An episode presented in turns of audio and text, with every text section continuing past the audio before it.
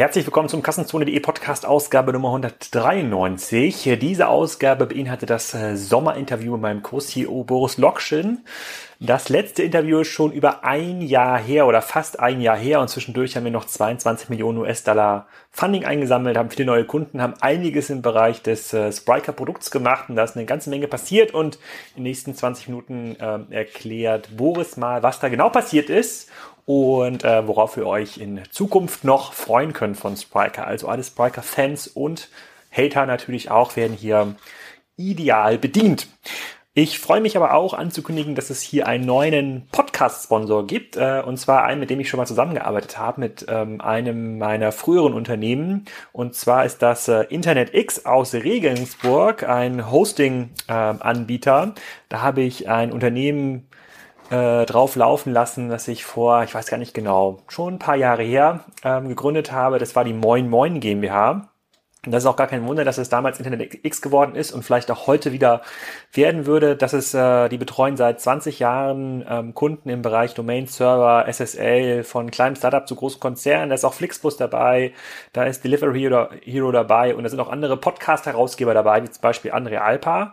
Ähm, die machen genau das, worauf man als Business in der Regel nicht so äh, viel Bock hat. Äh, ob das jetzt der Schutz vor DDoS-Attacken ist ähm, oder ob das äh, die Verwaltung von einer großen Anzahl Domains ist, ähm, die ja viele Hörer hoffentlich noch haben in ihrem Portfolio. Da gehören sie sicherlich zu den Besten in Deutschland ähm, und da sind auch immer ein paar Techies dabei, die wirklich ähm, helfen können.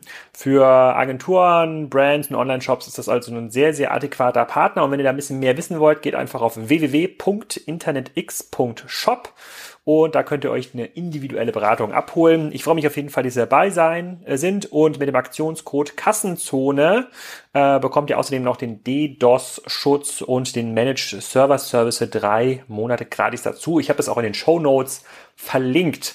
Also herzlich willkommen Internet X und jetzt erstmal viel Spaß mit Boris Löschel.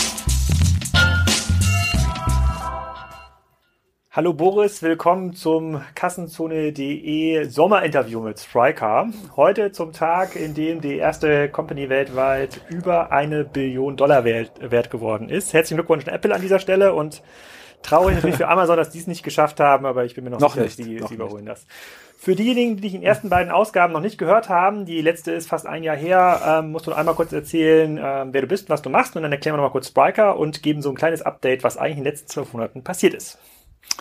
Genau, ja. Ähm, hallo Alex, ähm, ich bin Boris, bin ähm, einer der Geschäftsführer bei äh, Spriker Systems. Wir sind ein äh, Commerce-Technologie-Unternehmen äh, mit Sitz in Berlin und Hamburg und äh, bauen das, was wir Spriker Commerce OS nennen, also ein Betriebssystem für Commerce. Ähm, am Ende des Tages ist es ein System, was unabhängig davon, wo der Kunde sich befindet, also was der eigentliche Touchpoint oder das Interface ist, ob das jetzt eine normale, ob das jetzt ein normaler Shop ist oder irgendwas embedded ist in eine äh, äh, Corporate Webseite oder vielleicht irgendwie neuere Touchpoints, Devices, ja, mobile Anwendungen, Voice, Bots oder auch ähm, so klassische Cases im Bereich Internet of Things, ja, bei denen Hardware smart gemacht wird. Ja, das ist für uns komplett egal. Ja, dieses Spriker Commerce OS bietet mittlerweile knapp knapp 400 einzelne Bausteine. Wir nennen sie Capabilities mit klassischen Business-Funktionalitäten, sowas wie ein PIM, Order Management, Preislogiken, Discounts, CRM äh, und Co. Äh, und diese Capabilities stellen dann über APIs, ja, ohne eben äh, ähm, das Frontend äh, zu kennen, diese Funktionalität bereit ja, und können frei gemischt werden, frei gemixt werden. Das ist kein großes monolithisches System mehr. Ähm, und die Idee ist so ein bisschen auf die, die digitalen Best Practices, die es gibt, nämlich ähm, kurze, äh, schlanke Projekte zu machen, ja, äh, viel zu vertesten, viel zu lernen, sehr viel Trial and Error zu haben, sehr datengetrieben zu sein, mit dem System einfach zu, zu befähigen, ja, und einfach digitales Neugeschäft oder, oder Transformationsgeschäft ähm, aufzubauen. Sehr gut. Und ähm, du bist ja heute auch gestartet mit einem eigenen Podcast, mit der eigenen Podcast-Reihe auf äh, äh Digital Kompakt, wo du äh, den Leuten dabei hilfst zu verstehen, wie funktioniert eigentlich solche IT-Projekte, wie funktioniert heute modernes Projektmanagement in solchen äh, ähm, Projekten, wie kann man diese klassischen Risiken aus äh, so großen Refactoring-Themen irgendwie rausnehmen. Ja. Ähm, das ist, glaube ich, heute die erste Folge live gegangen. Ähm, verlinke ich auch gerne nochmal in den ähm, in den Show Notes. Und zwischendurch, ich habe nochmal geguckt, die Ausgabe 2, also was man eigentlich Spriker äh, äh Teil 2, kam am Anfang September 2017 raus, also okay. vor knapp einem Jahr. Damals hatten wir ja noch gar nicht über die Finanzierungsrunde sprechen können. Da war sie ja noch nicht mal angedacht, zu dem Zeitpunkt, als wir den Podcast aufgenommen haben. Zwischenzeitlich sind 22 Millionen Dollar in das Unternehmen ähm, geflossen. Und die Leute fragen sich natürlich, was machen wir damit? Kannst du ein kleines Update geben, was sich hier getan hat im Bereich Mitarbeiter und Märkte seitdem? Ja, sehr gern. Ähm, ja, wie du gesagt hast, wir haben Ende Januar eine Finanzierungsrunde abgeschlossen, haben zu dem Kreis der Investoren, die wir bis dahin schon gehabt haben, äh, nochmal einen äh, klassischen Wachstumsinvestor, einen Wachstumsfonds äh, aufgenommen mit äh, One Peak äh, Capital aus äh, London oder mit Sitz in London. Ähm, sehr, sehr gutes Team, äh, sind sehr, sehr happy, die an Bord zu haben, unterstützen uns, wo sie können im Recruiting, ja, in der Skalierung und Aufbau von Sales Marketing als Organisation. Also sind sehr happy, die an Bord zu haben. Und ähm, ähm die Idee hinter der Finanzierungsrunde war ein bisschen äh, zu sehen, dass wir eigentlich in drei ähm, Kernthemen investieren wollten. Ähm, das erste Thema hast du gerade kurz angeschnitten, das ist Internationalisierung. Wir konnten jetzt in den letzten, glaube ich, zweieinhalb, drei Jahren sehr, sehr gut ähm, nachweisen und beweisen, dass wir in unserem Kernmarkt, Kernmärkten, so in dieser Dach Region sehr erfolgreich sein können. Ja, ähm, sehr viele namhafte Kunden, die meisten von denen äh, mit, mit acht- oder neunstelligen Umsätzen, äh, haben auf Spriker gesetzt, uns da sozusagen ihr Vertrauen geschenkt. Ähm, ähm, die äh, relevante Agenturszene in Deutschland und Systemintegrator, Beraterszene ist an Bord.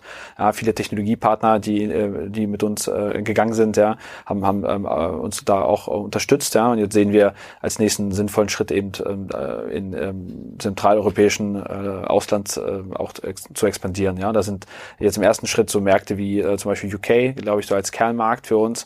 Äh, dann Benelux und auch die Nordics äh, sind so die nächsten spannenden Märkte, in die wir investieren müssen äh, und äh, das auch gerne tun äh, und um dann einfach sicherzustellen, dass wir auch dort äh, äh mit Sprike erfolgreich sein können. Das ist so der eine Block, Internationalisierung.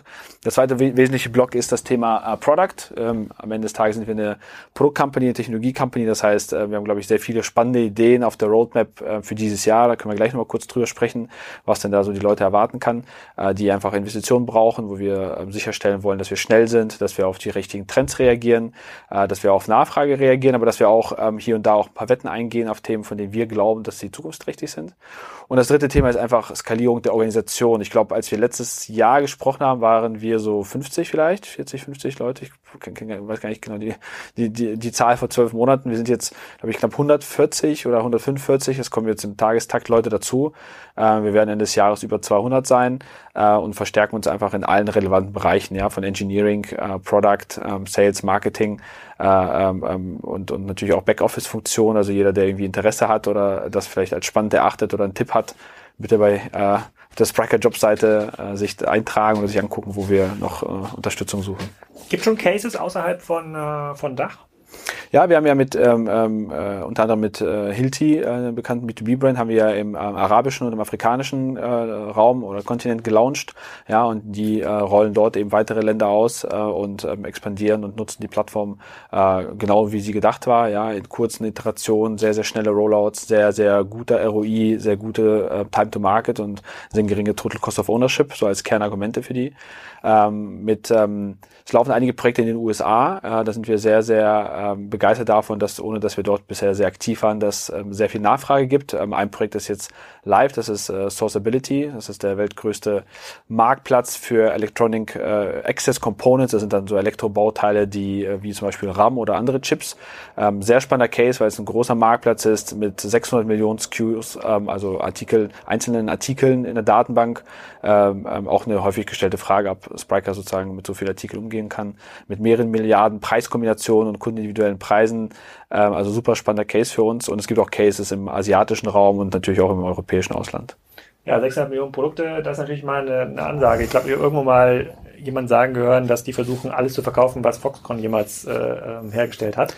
So in der Größenordnung, das ja 600 Millionen Produkte, das kann man, also das ist schon eine Menge. Das ist ungefähr der Case, ja. Also das sind Komponenten, die dann eben von den großen Herstellern gekauft werden, ja, von Apple und Samsung und dann verbauen die zum Beispiel die Chips ja, in ihre neuen Telefone und äh, äh sobald das nächste Telefon kommt, liegen halt immer noch 20 Millionen äh, RAM-Chips von der vorherigen Generation auf Lager, ja, und die nimmt dann auch keiner mehr zurück, ja, sondern die werden dann quasi weiter getradet, ja.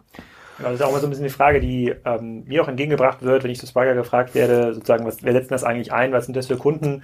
Es gibt jetzt mittlerweile mehr Kundencases online. Ähm, wir hatten, glaube ich, im letzten Jahr schon über Tom Taylor ähm, erzählt. Ich bin mir nicht 100% sicher. Also mittlerweile ist Tom Taylor ja auch mit ähm, Spriker ja. relativ groß online ähm, gegangen. Ähm, wir haben in einem letzten Podcast auch interviewt Font of Bags, die mhm. ähm, aus dem Magento-Umfeld kommen, da ganz viele Stores auch ähm, drauf laufen hatten und jetzt ähm, auf Spriker migrieren, weil sie sagen, naja, auch wenn sie eigentlich nur Rucksäcke verkaufen, muss man deutlich individueller in der Kundenansprache äh, ähm, sein und da reicht Standard-Software nicht mehr aus. Aber wir haben auch mittlerweile viel Cases aus dem Food-Bereich. Ähm, genau mhm. ist da äh, Durst, Case, ähm, Durst als Marktplatz. Ja. Spriker Basket, genau. Get Now ist ein super spannender Case, äh, auch auf der K5 auf der Bühne gewesen. Ähm, Durst, ja, DE als Marktplatz, äh, als, als Mobile sozusagen First Marktplatz, ein super interessanter Case.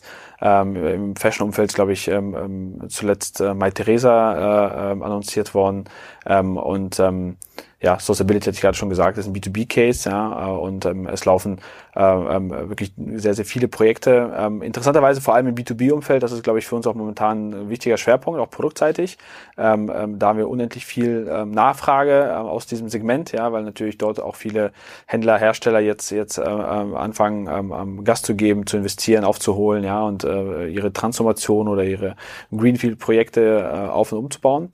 Und ähm, dort natürlich äh, genau die Argumentation ja auch, äh, die wir äh, schon für die B2C-Markt gehabt haben, zu sagen, hey, ja, du kannst nicht mehr zwei, drei Jahresprojekte machen, du kannst nicht mehr siebenstellige Summen investieren, du kannst nicht mehr ein Anforderungsdokument runterrattern, du musst einfach sicherstellen, dass du 20, 30 parallele Wetten machen kannst in schneller, in schneller, in einem schnellen Zyklus.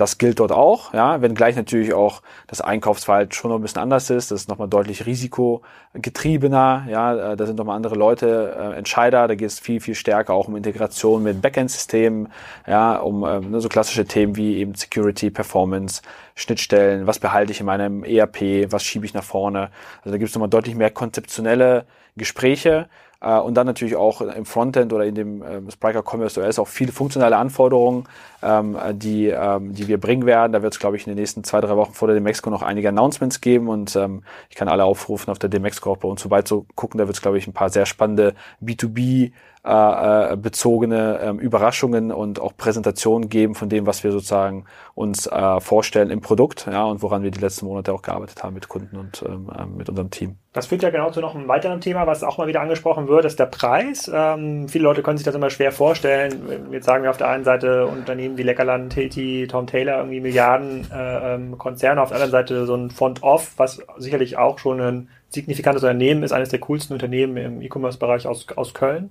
und Produktbereich. Ähm, was hat sich da so gezeigt? Wann fangen sinnvolle Projek Projekte an im Spriker-Kontext? Also ab wann kann man sich es eigentlich leisten, mit so einer Software an den Markt zu gehen? Also es ist nach wie vor sozusagen erstmal vom Preismodell so, dass, dass es keine, keinen künstlichen Threshold gibt, den wir einziehen, ja, sondern wir lizenzieren immer noch auf Basis der äh, sogenannten Developer Seats, also je mehr Entwickler ich auf diesen Projekten habe, desto teurer ist es. Es ist uns egal, wie viel Umsatz jemand macht oder wie viele Webserver äh, genutzt werden oder wie viele Länder ausgerollt werden. Also wir halten uns äh, raus aus den klassischen ähm, Business Vertical, sage ich jetzt mal, ja, und wollen da keinen benachteiligen. Ähm, und äh, da sehen wir alles ja von bis. Ja, es gibt Leute, die sozusagen mit dem POC MVP starten, ja, und sehr sehr schlank mit zwei drei Lizenzen, das sind dann vielleicht äh, 30 bis 40.000 Euro pro Jahr ähm, ähm, loslegen und dann versuchen ihren Case zu vertesten. Ja, wir bieten monatliche quartalsweise Zahlungen, also das sozusagen null Risiko. Ja, äh, man kann auch einfach zwei drei Monate Dinge bauen, sich das anschauen. Ähm, ich würde wahrscheinlich sagen, dass der der gute der gute Average oder der gute Schnitt ähm, irgendwo bei einem äh, klassischen agilen äh, Team liegt oder so einer agilen Teamgröße von irgendwo sechs bis acht Leuten. Ich glaube, damit kriegt man schon was auf die Straße. Ja, und das ähm, ähm würde dann auch irgendwie ähm, ähm plus minus 100k pro Jahr ähm, ähm, lizenzseitig ergeben. Ja, und dann gibt es natürlich Cases, äh, die wir auch super spannend finden, ja, die sozusagen ähm, ihre Due Diligence vorab machen, das Produkt verstehen, daran glauben und einfach auch äh, ihre gesamte IT, ja, 20, äh, 30, manchmal 50 Leute dann darauf ausrichten und dann auch investieren und ähm, das Produkt auch genauso nutzen in vollem Umfang und in voller Breite und Tiefe, wie wir das äh, ursprünglich auch gedacht haben. Aber zusammengefasst nochmal sozusagen guter Durchschnitt ist, glaube ich, agile Teamgröße sechs bis acht Personen, äh, 100k und ähm, ähm, äh, auf der POC-Seite kann ich mit äh, mittlerweile 1900 Euro pro Monat, also das wäre eine Lizenz auf Monatsbasis, kann ich starten risikolos und kann auf Monatsbasis kündigen. Was, äh, welche Partner suchen wir gerade? Du veran äh, verantwortest ja unter anderem auch den äh, Channel bei, äh, bei Spriker. Wir gucken uns jetzt nach neuen Partnern auch im Ausland ähm, um, gucken uns nach zunehmend auch internationalen Partnern um. Also wie kann man heute Partner werden bei Spriker? Also Partner werden kann man erstmal oder sich dann bewerben für, für eine Partner kann man sich relativ leicht. Wir haben eine Partnerseite, ja, wir nennen die die äh, Partner, die so sich um, um, in, in dem Bereich ähm, Agenturen, Systemintegratoren und Beratungspartner nennen Solution Partner. Da gibt es in, äh, eine Form, da wird, wird unser Channel Team oder Partnermanagement Team dann in Kontakt treten und versuchen gemeinsam äh, zu evaluieren, ob das sinnvoll ist, was der Ansatz ist, wie man gemeinsam irgendwie erfolgreich sein kann, Geschäft machen kann, ja, was es an Unterstützung unsererseits und an Investitionen braucht. Ja, und da wird man dann ähm, in diesem Dialog dann dann zu einer Einschätzung kommen, ja, ob eine Partnerschaft sinnvoll ist und wenn ja, wie die dann zu strukturieren ist.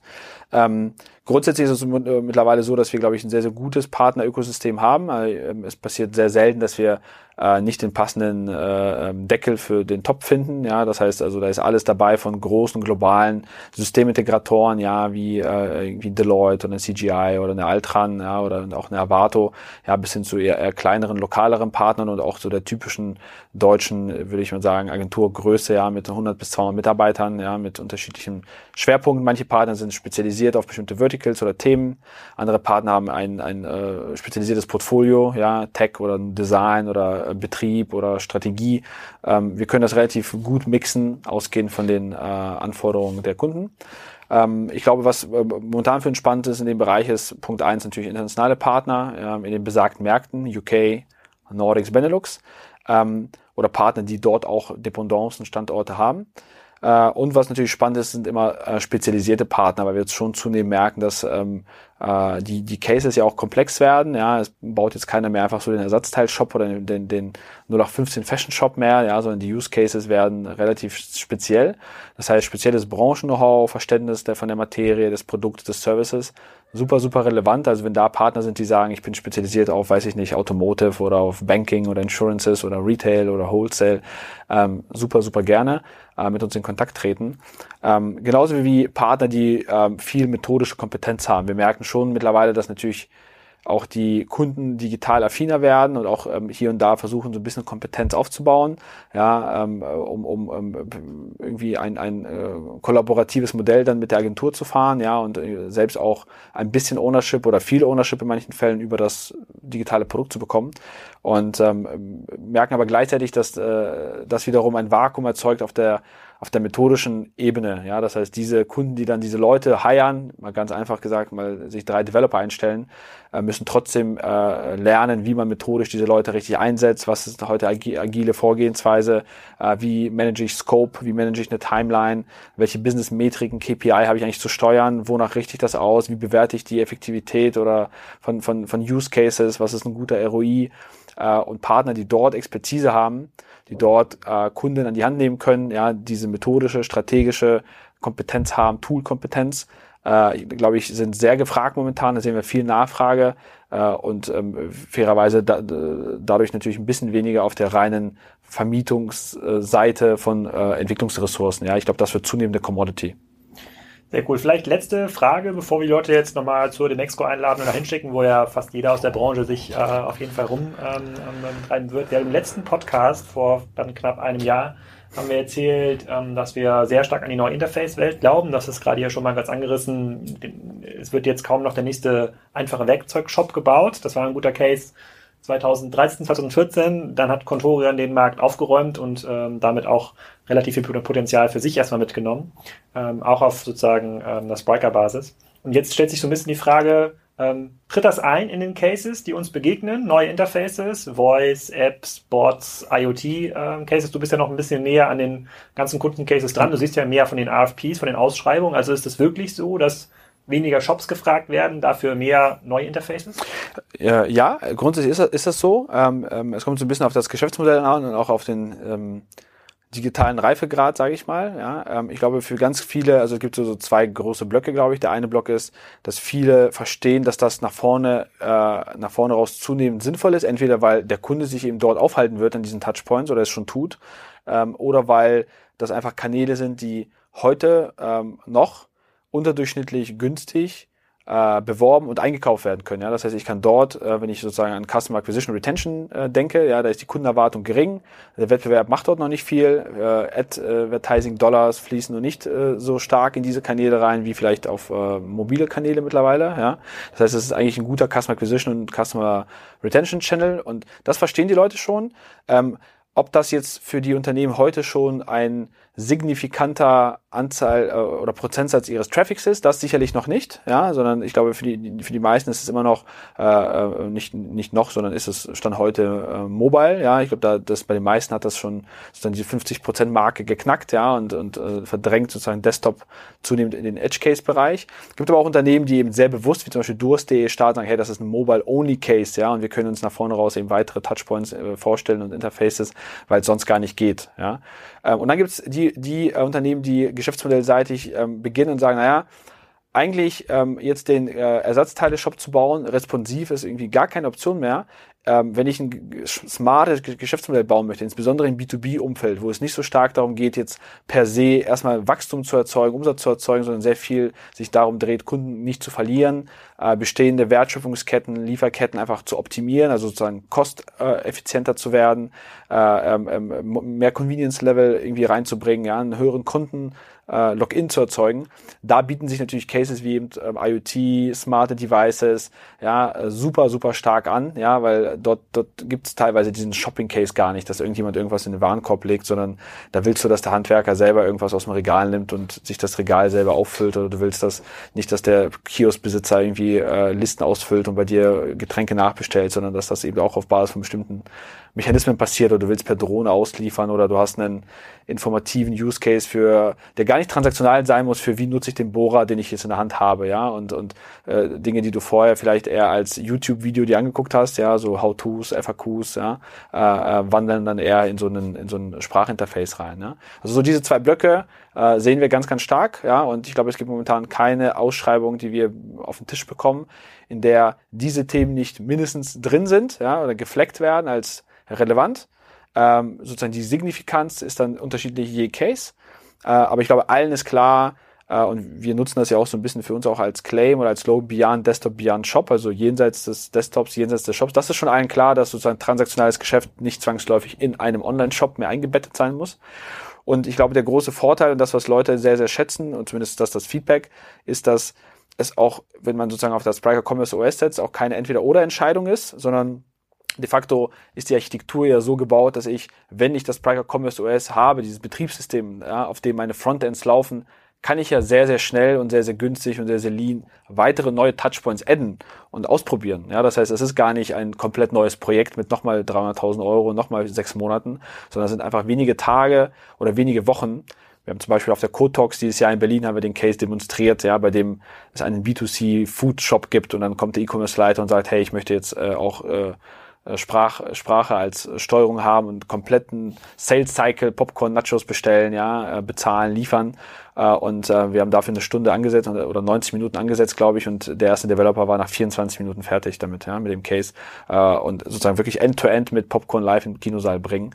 Ähm, das ist ja das, was wir sozusagen forcieren und enablen wollen. Und von daher sehen wir das schon und freuen uns auch, dass das jetzt zunehmend in die Ausschreibung kommt und erwarten da auch zunehmend mehr Shift und mehr Fokus von den Firmen drauf. Genau, und angucken kann man sich das auf der dem Mexco am 12. 13. Äh, September in Köln. Da haben wir auch so ein paar Demos mit. Halle mit 7, glaube ich. Halle 7 sind wir. Ja, ich glaube, man kann das nicht übersehen. äh, da geht's ja. auch, da wird's ordentlich abgehen, auch abends mit einer Party. Vorher kann man sich noch angucken am 22. August in Hamburg. Da machen wir eine kleine User Group äh, mit einem Partner in Hamburg zusammen und am 23. August in Berlin ist kostenlos, gibt auch wieder kostenlose Snacks, da kann jeder vorbeikommen und ein bisschen erfahren, wie Beyond the Desktop äh, IT-technisch heute aufgestellt ist und ähm, auch ein paar Keynotes konsumieren. Vielen Dank für deine Zeit, für das äh, Spriker Sommerinterview. Beim letzten Mal haben wir gesagt, wir müssen das äh, regelmäßiger machen. Vielleicht äh, schaffen wir Ausgabe zu, 4 zu Weihnacht, als Weihnachtsedition. Innerhalb der nächsten sechs Monate, nicht zwölf Monate. Danke dir. Danke. Ja, wenn euch das gefallen hat und ihr sagt, boah, geile Sache, dieses Spriker, da würde ich gerne mehr von hören, da habt ihr auch die Möglichkeit dazu. Nicht erst bei der Demexco in ähm, fünf Wochen ungefähr, sondern schon in Hamburg am 22. August äh, zu einer User Group. Da sind auch schon sehr, sehr viele Leute angemeldet. Da gibt es auch ein paar Highlights. Tom Taylor stellt zum Beispiel sein Spriker-Projekt vor und ähm, da sind noch ein paar andere Keynote-Speaker, die lustige Sachen erzählen.